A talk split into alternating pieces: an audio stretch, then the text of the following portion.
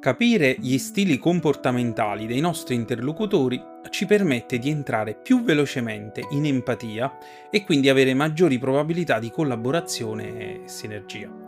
Qualche mese fa eh, parlavo con il responsabile di un'agenzia immobiliare e mentre parlavo osservavo anche i tipi di clienti che entravano nell'agenzia e vedevo che eh, erano persone con un approccio molto diverso tra loro. Alcuni sembravano agitati e volevano subito delle risposte, altri erano molto cauti e parlavano molto lentamente. Allora visto che eh, avevo confidenza, eh, chiesi a questo responsabile come facessero a gestire in maniera così pronta questi diversi approcci. Lui mi rispose che aveva organizzato e suddiviso i due agenti per tipologia, cioè uno di questi, che era un ragazzo molto dinamico, intercettava all'ingresso quei clienti con maggiore verve eh, lui diceva accelerati. Mentre invece l'altro, che era un tipo più riflessivo, eh, si occupava dei clienti più pacati. A seguito di questo ho approfondito che è utile e possibile schematizzare gli stili comportamentali così da entrare appunto più velocemente e meglio in connessione con le persone, siano essi clienti, fornitori o collaboratori.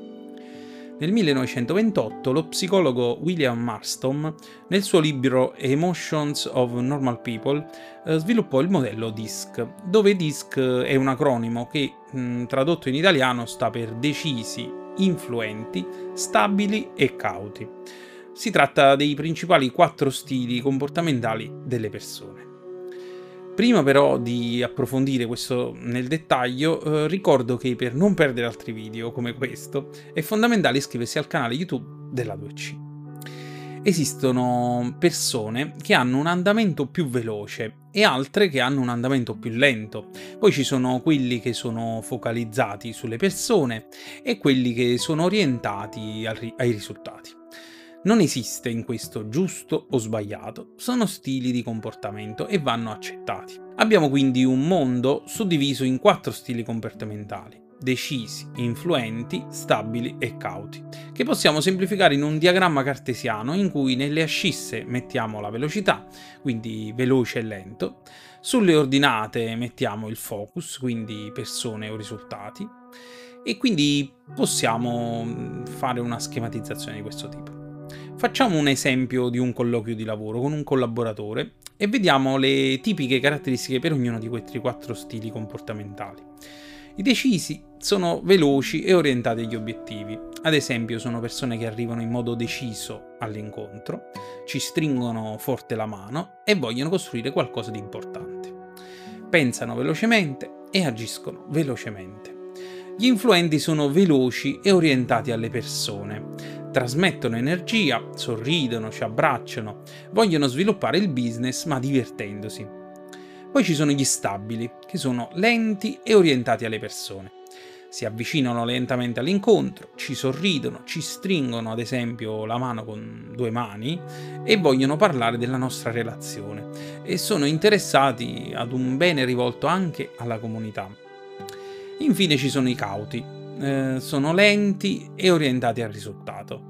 Si avvicinano cautamente, tenendosi a distanza. Sono precisi e vogliono valutare attentamente quello che diciamo.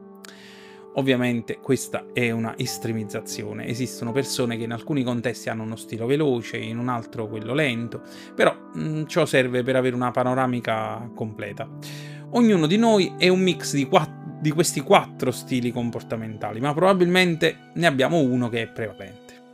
Concludendo, la cosa importante è riconoscere il nostro stile comportamentale e soprattutto riconoscere quello degli altri, così da entrare velocemente e maggiormente in empatia e quindi in sinergia, siano essi clienti, fornitori o collaboratori.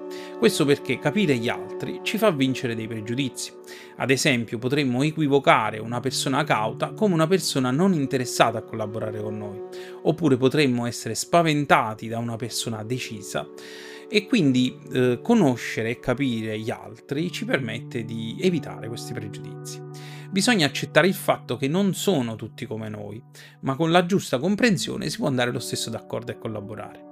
La cosa particolare è che questo vale sia per le persone nuove e sia per quelle che già conosciamo e con cui potremmo avere con questo approccio una collaborazione più profonda.